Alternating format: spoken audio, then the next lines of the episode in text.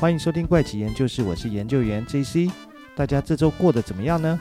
这周其实要跟大家分享的故事呢，是跟抽奖有关哦，所以相信大家多多少少应该都曾经参加过抽奖类型的一些活动吧。不管是呃公司的年终尾牙来抽奖，或者是为了去购买一些特定的产品，结果得到意外抽奖的机会，甚至是有购买所谓的乐透彩券这个行为呢，通通都算是一种抽奖的行为哦。但是为什么？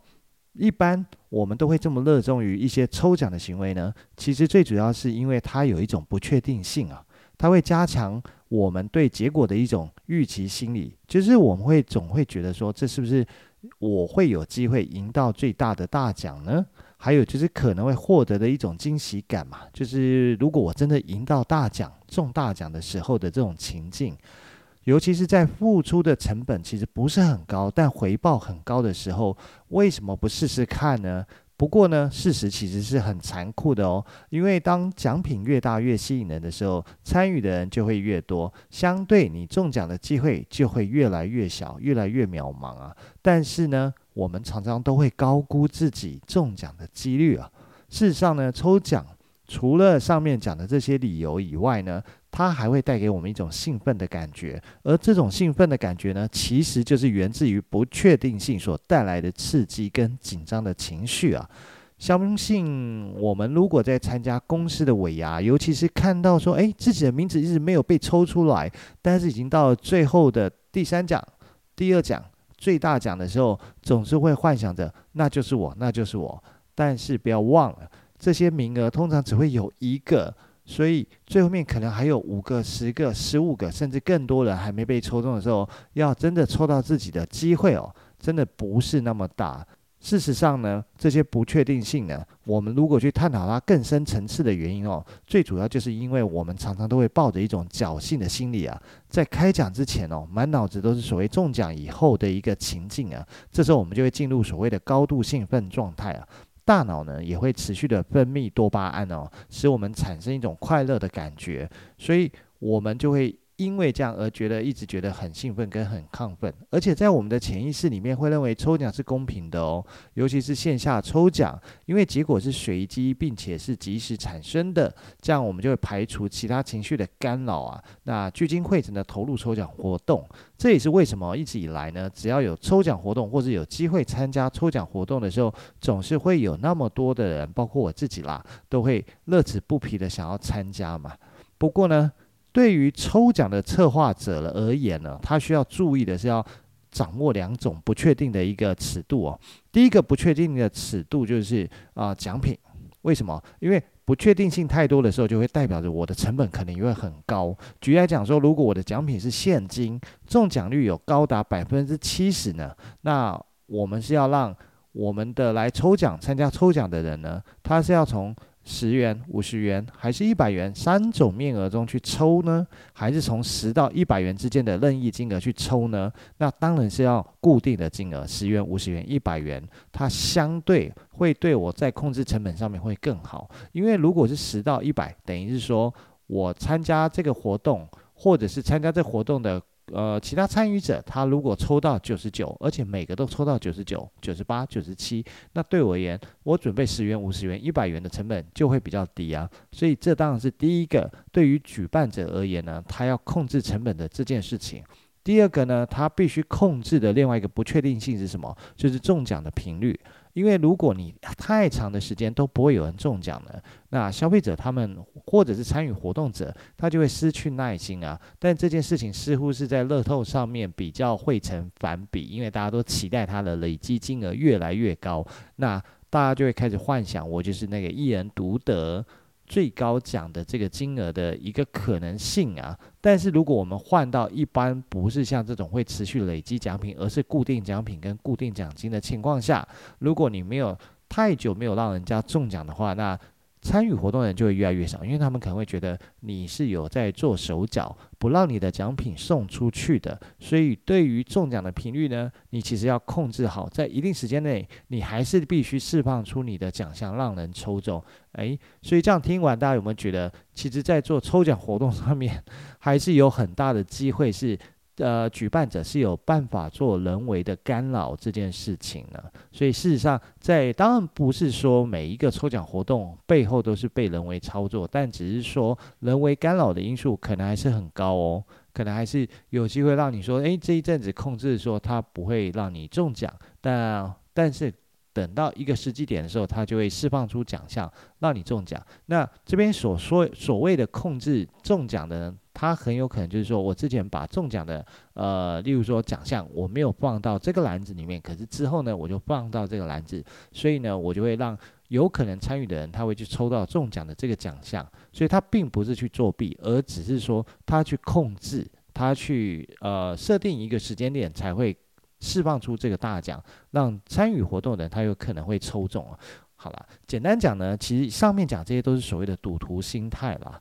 那大家都有赌徒心态嘛，所以大家才会想要一直去参加下一轮的这种抽奖活动。其实讲白就是类似赌博啊。那事实上，在实验里面呢，它有一个名词叫做史金纳箱，它是一个非常著名的实验哦。它其实就是在实验所谓的赌徒心态这件事情。举例来讲，它就是让其中一项的实验过程，就是让呃一个箱子里面的小白鼠，它去学习推动墙壁上面的一个杠杆，那有机会掉落食物去吃。结果呢，它的实验结果就是小白鼠会不断的去推动，那即便后面它不是推动一次就会掉，要推动可能十几次才会掉一次，小白鼠它还是会一直做，一直做，一直做，所以。这就是所谓的赌徒心态，就是你赌了第一次有中，那第二次没中，第三次没中，第四次没中，你还是会乐于参加，因为你会觉得我之前中过，我后面我也有机会，呃，可能还会再得到。其实呢，这就是一个赌徒心态跟参加抽奖活动之间的一个关联哦。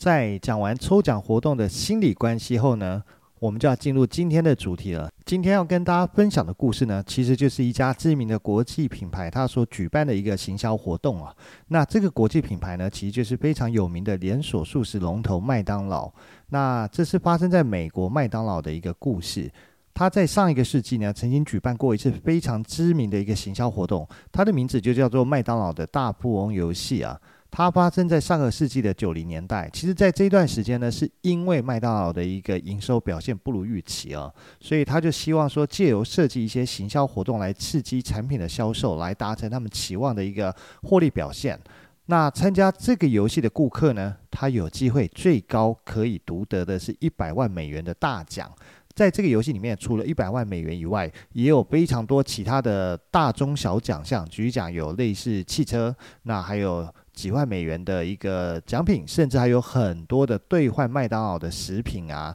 或者是礼物卡之类的一些奖项的部分。不过，这个大富翁游戏的风波却不断，甚至最后还引起 FBI 主动侦办调查。但这到底是为什么呢？首先呢，关于麦当劳自己垄断这个游戏的大奖的传言哦，在当时一直没有停过。事实上呢，麦当劳他其实自己都是受害者，只是他不知道啊。但是这到底是怎么一回事？刚刚上面提到，这是为了刺激他的营收所举办的一个活动嘛。所以麦当劳当时呢，他请了一家叫做西蒙行销公司来负责维护跟营运这个大波的一个活动啊。维护的工作内容最主要是提供一个公平竞争呢的专业规划跟建议，还有就是同时必须要防止各种诈欺的手段来获奖这件事情。那为什么会这样做呢？最主要就是麦当劳希望说，我自己不参与，全程不参与这件事情，就不会让顾客怀疑说我有在操控跟垄断这个奖项，那甚至不会出现麦当劳内定中奖者这件事情。所以他们就打着这样的一个算盘去委托了这家西蒙行销。但是这家西蒙行销到底是谁？为什么麦当劳要找他呢？原因是。啊、大家现在可能很熟悉麦当有非常多的套餐，其中一个非常有名的套餐呢，叫做快乐儿童餐，叫做 Happy Meal。那当时就是由西蒙公司为麦当劳所设计出来的一个产品啊，之后果然也帮麦当劳提升了一定的业绩，所以这一次麦当劳就想到了，我可以再找西蒙行销来帮我协助这一次的活动。从事后的参与程度啊，跟受欢迎程度来看哦，西蒙行销的确是又做出了一次非常漂亮的一个成功的案例哦。只是很可惜，因为西蒙行销内部的员工他起了贪念啊，把这一件本来是可以成为西蒙行销非常了不起的案例给整个搞砸了。到底是怎么搞砸的呢？接下来就跟大家继续分享。其实是在一九九五年到两千年的时候呢，西蒙公司的保全主管啊，叫做吉洛姆·雅各布森哦，他因为滥用自己的职权，偷走了所有大富翁游戏中的大奖，然后他再利用这些偷走的大奖，慢慢去兑换来获利啊。他前前后后呢，一共从麦当劳偷走的大小奖啊，它的价值是超过一千三百万美元哦。这个犯罪行为呢，在雅各布森哦，他持续偷窃了大概十二年后才被发现，也才被 FBI 调查侦办，那最终是定谳，就是判刑入监服刑啊。那接下来就跟大家分享他是怎么进行这个监守自盗的过程。其实就在当时呢，麦当劳他在他的薯条盒啊、可乐杯上，甚至是一些宣传物上面，他都会附上麦当劳的一个抽奖券，只要消费者到了麦当劳。光顾购买他的产品，他就有机会得到这些印有抽奖奖券的这些包装盒，他就可以撕下来去兑奖嘛。虽然叫做麦当劳大富翁活动，但是呢，它其实比较像是几点抽奖的概念，而不是像大富翁，它是需要进行游戏啊。它比较像是一个几点的一个概念啦，就是说我从刚购买的麦当劳产品上面去，如果收集到相对应的贴纸哦，我就有机会吃到可能是大奖。那我就可以去兑换这样的一个奖品，甚至是撕到可能是一个优惠券，或者是免费兑换一个产品、兑换食物之类的产品。下一次消费的时候，我就可以拿去做兑换。前面刚刚讲到说，它的最大奖是一百万美元嘛，所以它的一个中奖率呢，其实只有四亿四千万分之一啊。这个中奖率其实非常的渺茫啊，但是因为它的参加活动的方式非常的简单又有趣哦，所以当时呢，几乎非常多的消费者啊，不能说人人啊，但是就是非常多的消费者都来参加这活动啊，让麦当劳这段时间的销售的确是大幅增长了四十 percent。而当时在西蒙行销公司担任保全主管的雅各布森呢，他在麦当劳大波活动进行期间的一个主要工作呢，就是要保管这些大奖的奖券，就是每一次呢。在呃活动进行的阶段呢，他就会收到一封寄来是有封条的贴纸，另外他还会收到这些大奖奖券的贴纸。那这些大奖奖券就会装到一个信封里面，信封就会再粘上这个所谓的密封的封条。通常这个密封封条跟信封的数量是一样的，它不会多也不会少，所以就代表说你一旦奖项放进去上了封条呢，它接下来它就是要到了印刷厂分配包装厂那边呢，会有麦当劳的员工去检查这个密封的封条有没有被撕开后没有问题了，才会当场把它打开，然后就交由生产线把它随机包装到所有的产品盒上面去。那他的工作呢，其实在这一部分他其实就是到这边为止。但是，但是，就是在有一次的机会里面，他突然发现他收到的封条有多。以前可能就是对应信封，假设只有十个的时候，它的封条就只有十条。可是这一次他竟然发现他都收到了密封的封条，他就觉得说，诶，如果我把这些密封封条收下来，我另外准备一些小奖的这些奖项的贴纸，我是不是就可以找机会在运送过程中，把真的大奖里面的贴纸调包后，我再粘上新的封条，就等于是。好像是没有发生一样，我就送到这些呃包装厂去，它就会包装到线上的这些包装盒上面，那它就可以再利用它的职权了，把这个密呃中大奖的奖项的贴纸再偷偷带出来以后，再想办法看怎么样把它变现获利。于是呢，雅各布森就开始他窃取大奖贴纸的计划。他果然就在下一次的运送过程中呢，诶。他就跟一起随行的同事，呃，谎称说他要去上厕所，所以他基于保管嘛，所以他就把他的装着这些大奖的信封袋的公事包一起拎去厕所。他就趁机在厕所里面呢，就再把所谓的奖项全部都调包以后，再粘上新的封条再出来。那接着到了分装厂以后，诶，经过麦当劳员工检查以后，果然没有问题，就当场剪开，就把这些贴纸呢就。随机的打散到各种包装盒去，这就开始了他所谓的窃取的过程了。他第一次窃取的奖项里面呢，有一张两万五千美元的一个奖项啊，但是呢，他接下来就要开始烦恼说，他要找谁去兑换这个两万五千美元的一个奖项，因为他呢，他自己啦，还有他妻子呢，是不可以去兑换的，甚至他也思考过，他不可以在他居住的州去做兑换这件事情，因为这样很有可能就会被发现，原来是西蒙行销的内部的呃内鬼去进行窃取这件事情，所以呢，他决定找上跟他没有血缘关系的继兄弟马文啊，那由姓名完全不一样的马文去对讲，而且他也告诉马文要留假的地址跟假的联络方式。而马文竟然成功顺利的兑到这两万五千美元，所以这就让呃雅各布森食髓知味啊。他为了接下来的持续犯案啊，他知道说他必须要去找到更多的同谋跟共犯，才能在持续窃到各种大奖以后呢，还能持续兑换录带。于是呢，他就开始寻找他的一个同谋这件事情。当然，在后面呢，雅各布森成功招募了非常多的一些得奖者了。但是呢，在这些得奖者里面，有一位跟他密切、最密切合作的。共犯叫做可伦坡啊，那这位可伦坡呢，他的全名叫做杰纳罗可伦坡啊。这位可伦坡呢，他其实经营着脱衣舞俱乐部，还有从事非法的一个赌博活动啊。他也跟纽约的黑手党家族老大，约瑟夫可伦坡有着密切的关系啊，而。雅各布森是怎么跟可伦坡认识的呢？其实他们是有一次啊，在亚特兰大的机场，他们在机场的时候，哎，相遇，然后相谈甚欢啊，所以就在两人认识没多久以后，雅各布森呢就送给可伦坡一张。可以兑换一辆全新的道奇毒蛇的一个奖项啊，而可伦坡呢，就真的去兑换了这辆车啊。个性是浮夸而且爱出风头的可伦坡呢，甚至还出现在麦当劳大风的广告里面哦，挥舞着他的毒蛇的车钥匙哦。不过事实上呢，他跟麦当劳表示说，他其实不想要这辆车，因为他实在是很胖。那他要坐进这台毒蛇呢，其实非常的辛苦，所以他问麦当劳可不可以换等值现金。而麦当劳也同意了他的要求，所以提供了一个等值的现金作为奖金啊。而可伦坡呢，也从此成为雅各布森的好伙伴啊。很快他就安排了自己的家人跟朋友一起去兑换共一百万美元奖项的的这些贴纸啊。而且每次兑换以后呢，都会付给自己跟雅各布森一定的佣金啊。那有协助可伦坡去做这件事情呢，还包括说他的一个岳父啊。随着可伦坡跟雅各布森越来越亲近啊，可伦坡开始称呼雅各布森为 Uncle Jerry。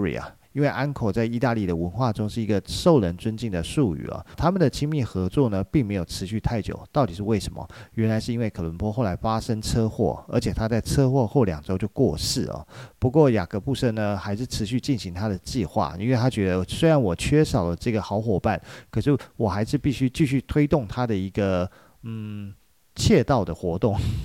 所以他还是决定要找其他新的共犯来帮忙啊。不过在他进行一系列的气道过程中呢，在一九九八年的时候呢，雅各布森曾经匿名寄出了一张一百万美元的奖项给圣裘德儿童医院了。那原本当时麦当劳大丰的规则是不可以转让中奖的奖项的，但是因为受赠者是儿童医院，所以麦当劳还是提供儿童医院兑换这一百万美元的大奖，在当时也是一个非常轰动的新闻哦。不过前面讲到，自从可伦坡过世后呢，雅各布森持续找新的合作伙伴。那他后来是怎么认识其他跟他合作密切的这些合作伙伴呢？其实，在一次的呃参加邮轮假期中呢，雅各布森他偶然认识了一位叫做唐哈特啊，他本来是进一家。货运公司啊，而唐哈特呢，在邮轮上认识了雅各布森以后呢，他就加入这一场呃窃盗诈骗的生意啊。后来哈特还另外带两个朋友啊，一个叫理查，一个叫做安德鲁啊，介绍给雅各布森认识啊，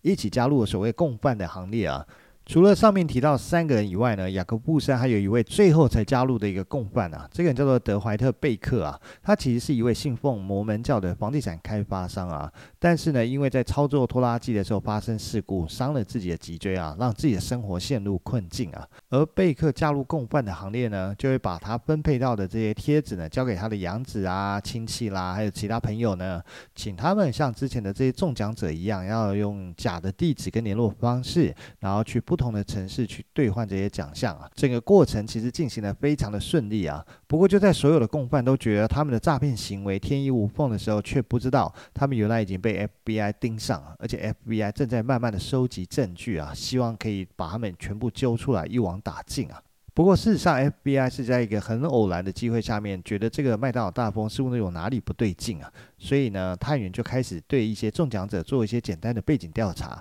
不过没调查还没事啊，一调查就发现这几位中奖者的背景资讯都有一些问题啊。探员很快的就确定说，麦当劳大风这游戏中一定有一些什么事情正在发生。那尤其是这个游戏呢，要赢得大奖，像前面讲到这四亿四千万分之一啊，结果他们现在就发现有三名的中奖者之间似乎是有关系哦。那事实上就跟我们在买大乐透、威力彩是一样的道理，你要能够中头奖，而且要连续有三个头奖的中奖者，他们之间竟然是有朋友关系、亲戚关系，或者是有什么样的。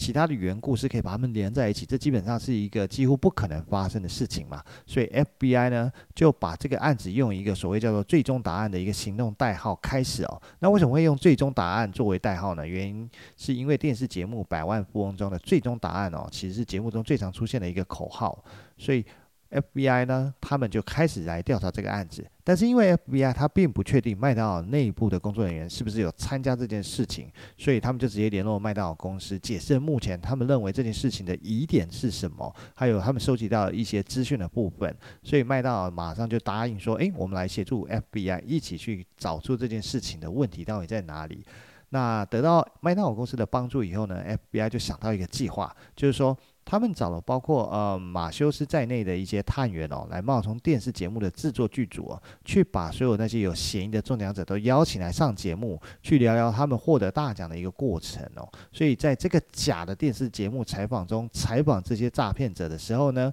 之前提到已经过世的可伦坡的岳父哦，跟。还有一位来自佛罗里达的一位呃麦克胡伯啊，他们很明显都在说谎，所以这让探员们他们觉得更有信心，这一定是一起组织犯罪案件哦。而最后 FBI 决定收网的时间是发生在二零零一年哦，当时麦当劳公司答应 FBI 的要求，那把支付奖金这件事情拖延。这一动作呢，马上让嫌疑人们开始恐慌啊，并且陆续打电话给 Uncle Jerry 啊。可是他们不知道他们的电话其实都被 FBI 所窃听了。所以呢，在 FBI 呢，他们在窃听的过程中取得更多的重要讯息跟证据啊，也足以让 FBI 采取行动啊，去抓住主谋雅各布森哦。最后呢，雅各布森、葛伦布啊、胡伯、贝克、贝克的妻子跟贝克的亲戚们，都在二零零一年的八月二十二号被捕啊。这个案件最终一个五十一个人被起诉啊，主要都是诈欺跟共谋啊。主谋雅各布森在最后的审判法庭上他认罪，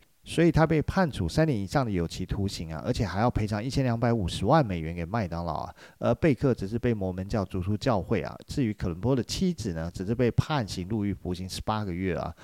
前面这样子讲完以后，我们其实觉得麦当劳他应该也是受害者才对嘛，但事实上。麦当劳在随后的几年里面呢，他还是发生了数起的诉讼啊。首先是因为当时麦当劳马上停止和西蒙行销公司的合作啊，那麦当劳解雇了西蒙行销公司，所以在二零零一年呢，因为违反与西蒙行销合作时签订的合约啊，所以彼此是互相起诉对方。最后呢，麦当劳同意支付一千六百六十万美元给西蒙行销来结束这场灾难啊。至于西蒙行销，他也没好到哪里去，因为这个案件呢，让西蒙行销永远的失去麦当劳这个客户，每年就少了五百万美元的收入，导致当时有两百多名员工就被解聘啊。但是麦当劳并不是唯一一个跟西蒙行销公司合作的大品牌啊，因为发生这起事件哦，所以在一夜之间，所有其他的。大品牌呢，他们都决定要停止跟西蒙行销的合作啊，这让西蒙行销一瞬间哦损失了大概超过百分之七十五的收入啊。最后没过几年的时间，西蒙行销就宣布倒闭了。这场长达十二年的麦当劳大富翁的骗案哦，